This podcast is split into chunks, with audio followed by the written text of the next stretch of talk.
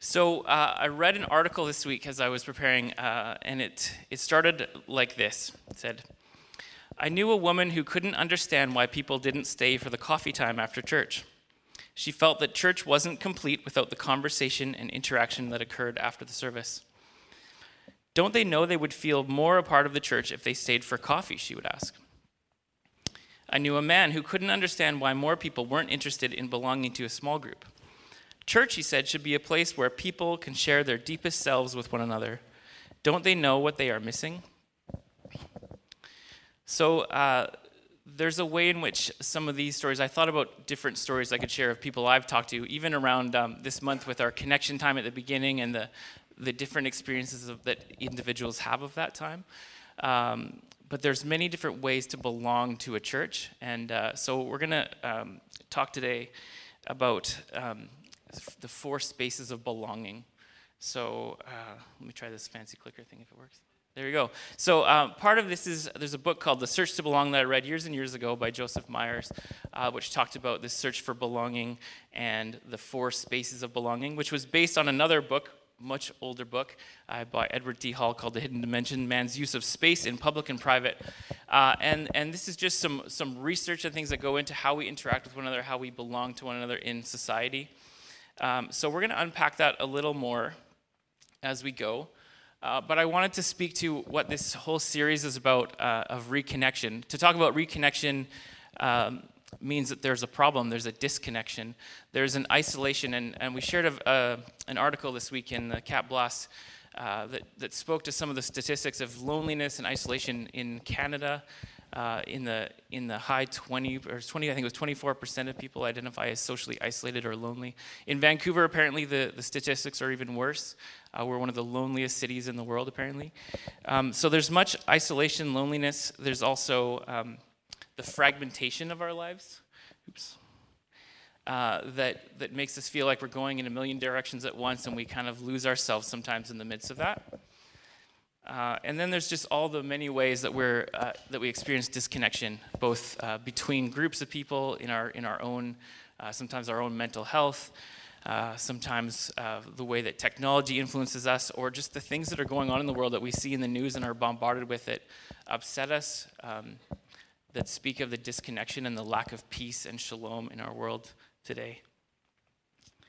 So, when we speak about connection and shalom, um, this wholeness, this peace, uh, there's this framework that we've that we've been using a little bit of uh, four directions of connection. So we uh, we want to be connected with God, with others, with self, and with place. And place could be our neighborhoods, could be with creation, uh, and Rod's going to share uh, an interesting topic next week um, that's focused a little more around the creation connection piece. Um, and we've been talking this month around uh, connection with God and others and self a lot. Um, so there is, uh, I'm going to get to that in a moment. There's a way in which um, we need connection in all four of these directions to, to belong, to have shalom. Uh, and then, as I'm going to unpack a little later, we also need, I believe, uh, connection in all the four spaces of belonging. So, uh, before we get to unpacking that, I'm going to show you a couple of clips. So, this is a movie trivia game for you, if you guys like movies. So, who can tell me what movie this is from? Just yell it out. Who got that? Who was that? Excellent. Good job, Joel. Napoleon Dynamite. If you haven't seen it, it's a classic of sorts. Uh, you should try it out. Okay, uh, next one. This is a little, little bit trickier, maybe. Yell it out. Anyone? Oh, Ali. 10 Things I Hate About You. Uh, kind of a classic high school movie. Okay, next one. Yell it out. No, you can't. You can't answer. You're my wife. Jerry Maguire, yes, Jerry Maguire. This is not the, the most iconic scene, but this is this little support group that the women have uh, where they share about their feelings. Okay, uh, last one. This is a much easier one. Inside Out. I heard it over here. Very, very nice. Okay, so uh, we're going to talk about, we're going to show how those images relate to our, our topic a little later. So, um, again, in the 60s, uh, this guy, Edward T. Hall, a sociologist, he did all this research and he basically observed all the interactions that people have in society Uh, and it's different in different cultures as well. But he, he basically, through the research, developed this idea that there are four different distinct spaces that we interact, that we develop our personalities and our culture. Um, and he used this term pro- proxemics, as in proximity, to talk about this. Um, but here, here are the four spaces. So we have the intimate space, the personal space, the social space, and the public space. And, and Hall actually put um, distances to this. So the, the intimate space was 0 to 18 inches, so anyone who's like right there. Uh, and that could be physical touch or just really close, someone you're really comfortable being that close with. Uh, the personal is uh, usually about one and a half feet to four feet away, much closer than something like me to you right now, but but still a comfortable space. The social space is is the four to kind of um, 12 feet or so, and then the public space could be anything bigger than that. So as much as uh, as much as you are really close to one another in this place, this is a public space we're in, uh, and the distance between me and you is is usually more than 12 feet. Uh, and, and so we, we belong to each other in a public way here, which is different than, than if I interacted with you out in the foyer in a social space or if I gave you a hug and was in more personal, intimate space. Um, so, the best way that I can, uh, uh, this is a little bit conceptual and hard to get your head around sometimes. The best way I think to illustrate this is a classic scene from a sitcom. Uh, you may have seen Seinfeld, the close talker scene, so we're going to watch that in a second. Uh, this is an example of someone who is probably should be in, interacting in a social space, maybe a little bit personal, and is getting right in there in the intimate space of people, and you see their reactions to it. So we'll watch this video. Elaine, you don't have a problem with her, do you? We adore Elaine. She wants to say hi. She's with her new boyfriend. What's he like? He's nice, bit of a close talker. A what? You'll see.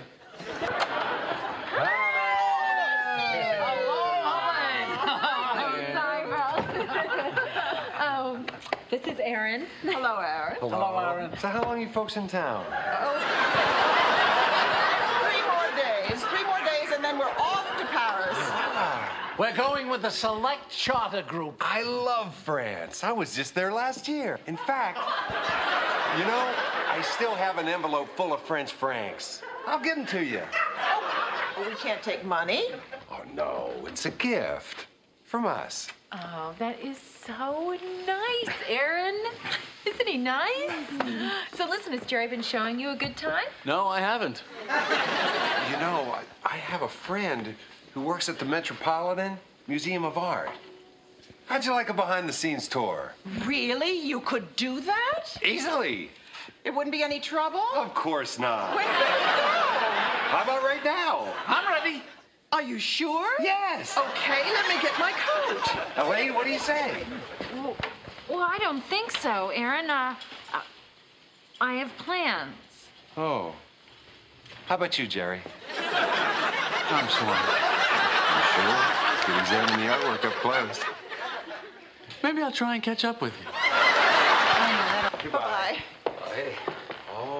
You must be Kramer. I've heard about you.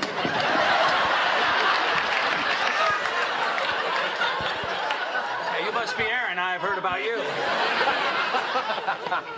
Well, see you later. Yeah. Bye. Okay. All right, I don't know what happened there to the video, but uh, you can imagine Kramer's reaction.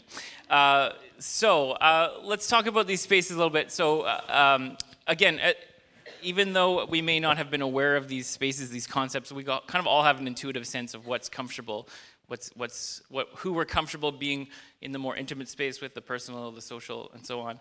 So the public space uh, is often things like this, or the, uh, and other good examples would be like going to a sporting event. There's a belonging that you have with the other fans uh, of your team at a Canucks game or a basketball game. As you cheer for the team, you, you feel this belonging. And I've heard people, you know, tell stories about of when your team scores the winning goal. Um, you know, maybe think of the Canada win at the Olympics. You start hugging people or high fiving people you've never met before or talked to, and it feels normal and comfortable um, because you belong to one another in this around this common uh, value or common goal or common uh, thing that you identify with. Uh, so in the social space, kind of like our time out in the foyer, maybe, or think of house parties uh, or dinner parties, or just times when you're out with a group of people, maybe usually more like the 15 to 30 type of people uh, size. Um, and there's a way in which uh, you know, you kind of are a little bit more guarded about what you share with people. Uh, there's often those conversations. Well, what do you do, and what do you do, and uh, what what are you interested in? And and we basically in those spaces we share snapshots of ourselves. We don't share our whole selves. We share little snapshots, and we we decide what am I comfortable telling this person about myself, and then we we kind of make assessments of someone based on what snapshot they share of us, and we share our own. Um, but there's a way in which we can feel a sense of belonging in a social situation. Uh, my hunch is that most of us actually. Uh, myself included, feel more like a lack of belonging in a lot of social spaces. They can be quite awkward. Maybe you're an extrovert and you don't struggle with this, but um, those kind of social situations, parties can be quite uncomfortable. I, I get uncomfortable being in a room, uh, unless it's a huge crowd. I get uncomfortable being in a room when I don't know the name of everybody. So I often spend the first few minutes just like introducing myself, just so I kind of feel like I, I fit in here. I'm comfortable. I know at least a little snapshot of who everybody is. Um, so beyond that, we have the personal space. Um, and these are people that we've decided to sort of share our lives with, to do life with, uh, our friends maybe. Um, in a church context, it's often a, a, home group, you know, gather in a living room, kind of like that picture, uh, and to, to, share about ourselves. But um, I think for some of us, we've had small group experiences where we do get to share like our most raw, um, sort of naked selves with each other. But often there's again uh, we're sharing a part of ourselves there, and there's a purpose maybe to the group. Uh, so it is different than the intimate space where um, we're comfortable being close, where we can be real, kind of our whole selves. We can be naked and unashamed in our vulnerability with people. And, and um, you know, some of us are like lucky to have a few people like that, a partner, a spouse, a parent, a, a best friend uh, in our lives. I think some of the statistics around loneliness and social isolation in our in our city, in our country, um, show that, that many people don't even have one person that, that they belong to in this intimate space of belonging. Uh, and so, um, let's put this up. Here's kind of how we, um, what our belonging is based on in each of these spaces and what, what are the things that we share in each of these spaces. Uh, I think it's easy to think of uh, going from the big to the small. So we, we church is a good example. We come to church on a Sunday, we belong in this big space, then we maybe interact after the service and we meet a few people, then we join a small group, then we maybe in that small group make a best friend. But I think often our sense of belonging doesn't always go in a nice linear way like that. Um, I know I've, I've sometimes been surprised uh, at my experience of belonging or not belonging. There was a time uh, uh, when I was a young adult in church, kind of really caught up in the, the social part of after church. Um, partly that was being motivated because there was a girl I liked that I wanted to talk to, um, but also just that sense of trying to figure out who I was and, and whether I was comfortable in my own skin in this in this space. Uh, and one time, this uh, guy who was part of the young adults group with me, he came and he just kind of surprised me from behind. Came up and threw his big muscular arm around me and just kind of shook me and said, "Johnny!" And uh, it was this this moment. Actually, was a, pretty much a turning point for me in my experience of church, where I felt like I belonged to the to the church in a public way, uh, but there was still a way in which um, socially I was trying to fit in and then personally i wasn't there yet. But this moment it like catapulted me right? It was actually more of an intimate belonging with the, the physical touch and embrace that happened. Um, and from that point on i actually shifted from being someone who was trying to fit in to someone who tried to do what this guy did for me and help other people feel and experience belonging uh, and there's many different ways that we can do that and uh, we're each unique in how we experience belonging and what we're comfortable with um, so I think back to these, these people I mentioned uh, in the article I read about the, the person who was really into the coffee time or the person who said everybody should join a small group. Uh, and so part of me wanting to talk about this today is, is uh, to give uh, grace to us, to give permission to, um, to belong in the ways that you need to and want to belong here. There are many, there's multi-dimensional ways to belong at CAP. Uh, and you may be in a season where uh, you are really desperately needing some friendship, and this can be a place for you that you can find that. And us creating social spaces like out in the foyer is part of helping you have space to, to maybe form those friendships. Uh, but you also may be someone who is just chock full of friends in your life right now. You can't even spend time with the people that you really, really want to spend time, your best friends. Uh, your life is busy. Uh, and you're maybe not looking for new friends, but there's a way that you can still be a part of um, belonging to CAP and hel- helping others belong to CAP in a more public sense. Um, so we also want to create opportunities for you to, to belong uh, intimately to one another in a, in a deep way, to be able to pray for one another if, if you need that, if you want that. Um, and also with this belonging, it's belonging with others, but also with God. And so I'll talk a little bit more later about how we belong to God in each of these spaces as well. So, as I said, uh, belonging is multidimensional. All four of the spaces are valid, all are, all are important, and each of us has different needs and desires, and even cultural differences, maybe from our background, or maybe things that have happened to us that make us more fearful of connection and belonging with people. Um, so here's uh, what Joseph Myers, the, the author, said A healthy strategy for those working to build community entails allowing people to grow significant relationships in all four spaces. So, again, all four of these spaces are important. So, I'm going to read to you uh, a passage from Mark 3 uh, that speaks to actually how Jesus seemed to intuitively understand the importance of these different spaces, and he lived his, his life um, connecting with people in each of the spaces. So, here, let me read this for you from Mark 3. Jesus went out to the lake with his disciples, and a large crowd followed him they came from all over Galilee, Judea, Jerusalem, Idumea, from east of the Jordan River, and even from as far as nor- as far north as Tyre and Sidon. The news about his miracles had spread far and wide, and vast numbers of people came to see. Jesus instructed his disciples to have a boat ready so the crowd would not crush him. He had healed many people that day, so all the sick people eagerly pushed forward to touch him. And whenever those possessed by evil spirits caught sight of him, the spirits would throw them to the ground in front of him, shrieking, You are the Son of God. But Jesus sternly commanded the spirits not to reveal who he was. Afterward, Jesus went up on a mountain and called out the ones he wanted to go with him. And they came to him. Then he appointed twelve of them and called them his apostles.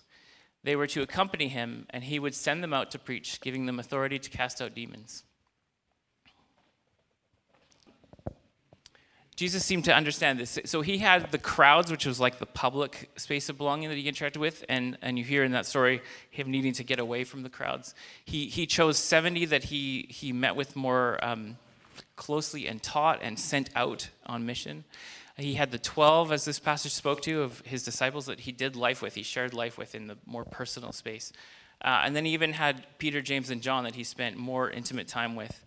Um, and beyond that, I would say uh, he did a lot of going away to pray. Uh, the Bible, the New Testament talks of that so many times where he went away to pray and be in that intimate space with, with the Father. Um, he was very intentional about how he spent time with people. Um, he seemed very disciplined about it. Uh, there was a lot of pressure from the crowds because of his healings, because of the way that he loved um, and showed his uh, showed God's power in in his interactions with people crowds flocked to him, and he could have easily got caught up in, in spending time just with the crowds all the time. Uh, it must have been exhausting for him, and uh, I'm going to show you a little quick video that um, is is kind of my. It's a little bit silly. I'm sorry. I apologize if anyone's offended by it. Uh, it's a, it's a church did this. They dubbed over a Jesus video, uh, and I sort of wonder sometimes if this is G- what Jesus felt sometimes. But I know it's I know it's not. But here here it is. Hey Jesus. Hello, my son. Have a seat. Hey, Jesus. I was just sitting here with my stick, enjoying the sunshine. Jesus, I thought we were playing hide and seek and you weren't hiding. No, Peter, I wasn't playing hide and seek. I only told you that so you would leave me alone. You see, I'm Jesus. I'm an important guy. I have important things, heavenly things to think about. You're always bothering me with your problems, and this guy's talking about what he wants for Christmas, and. But Jesus, I thought you are our friend. I am your friend, I just don't have time for you. Oh, man. Yes. Uh, thankfully, that is not what Jesus is like. Uh, and I think a big part of that is that he uh, was intentional, like I said, about getting away and spending time with the Father, to, to be in the presence of the Father, of God, to be reminded of exactly who he was and whose he was. So this quote from uh, Brené Brown, who's wrote, written a lot about belonging uh, in recent years. She says, "If I get to be me, I belong. If I get, if I have to be like you, I fit in." There is definitely a difference between fitting in and belonging, and, and I think what we're talking about today is, is uh, a desire to, to belong truly.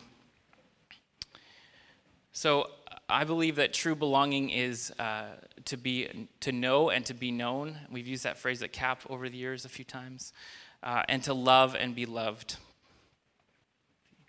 Having technical difficulties. Uh, you saw the image that popped up, the um, the one from Inside Out of the parents. Yeah, there we go. I got a little choked up, to be honest. I think I was just overtired, but uh, I got a little choked up when I when I was looking at this uh, this picture in the last few days. Uh, if you know the movie, uh, and I haven't watched it for a long time, but I know um, the daughter uh, is experiencing a lot of emotions. Uh, they've moved cities, and it's been hard for her. She's lost a lot of who who she was and who she knew herself to be. And this is a moment when she's run away and then come back, and they're embracing her. And um, there you go. I'm getting choked up again. so there's there's this experience that has led to this embrace, this intimate belonging, uh, that is about her being able to be real with her parents for the first time in a while. Uh, she has been living with this um, sense of expectation that they need her to be happy, and she's not happy. Uh, she's hurting and she's struggling, uh, and she has no sense of belonging in that intimate way partly she's lost her, her belonging to her, her friendship group, her team, her, her city. Uh, and so she desperately needs this kind of belonging. So uh, it, it, reminded me of uh, a book I read um, some years ago by Brennan Manning. Some of you may have read some of Brennan Manning's work. Um, and it's, it's called The Rabbi's Heartbeat. And he tells a story about a, a young Jewish boy who was just a kid who was all over the place. He was, he was kind of chaotic in his in the way that he lived his life. He was fragmented. He was kind of always running around from thing to thing and causing problems and just seemed out of sorts all the time. Uh, and his parents brought, them, brought him to this rabbi, this older rabbi, uh, and they, they were kind of desperate and they didn't know what to do. And, and he spent time with this rabbi. And uh, the story goes that the rabbi, all he did, instead of talking to him, trying to teach him, trying to change him, he, he literally just took the boy and put him in his lap and embraced him and, and put his, uh, the boy's head right up against his chest we could hear his heartbeat. Uh, and later, the boy, uh, as his life is transformed, he, he speaks of that moment as this turning point where um, he knew who he was, he knew what was real, what was important, um, and everything after that was different. Uh, and, and Brennan Manning also writes about the disciple Jesus loved. Um, this story from John's gospel, where John, writing about himself, talks about how he reclined against Jesus at the table. Uh, and they used to eat kind of reclined um, side by side with each other. Uh, and he, he was the one right beside Jesus. And he literally just, just laid his head up against Jesus. And, and um, Brennan Manning speaks of, again, hearing the heartbeat of Jesus uh, and this intimate belonging that he experienced. Um, and it made me it made me think. Uh, I mean, you could be you could be sort of jealous of that intimacy that John had with with Jesus, and why does he get to be the the disciple that Jesus loved? Uh, and I think it would be one thing if other people were describing him as the disciple that Jesus loved. They clearly did have a close, intimate friendship and relationship that was special. But I I think it's interesting that John is the one writing about himself, the disciple that Jesus loved. And it made me think that, um, that each of us could actually describe ourselves that way because that is, I believe, the truth that we are the one that Jesus loves. And that we are invited to lay against Jesus' chest, listen to his heartbeat, to be reminded of who we are truly, uh, and whose we are, to whom we belong. I'm going to invite the worship team to come and we're going to respond to, to that good news, respond to um, the God who uh, has made a way for us to belong to one another, to ourselves, um, to this place that we live, and to God Himself. And uh, this picture of the Trinity that we, um, that we believe in, that's, uh, that is spoken about in our website, in our in our what we believe statements, this community of belonging that is the Father, Son, and Spirit, we're invited to participate in that and to belong to to God.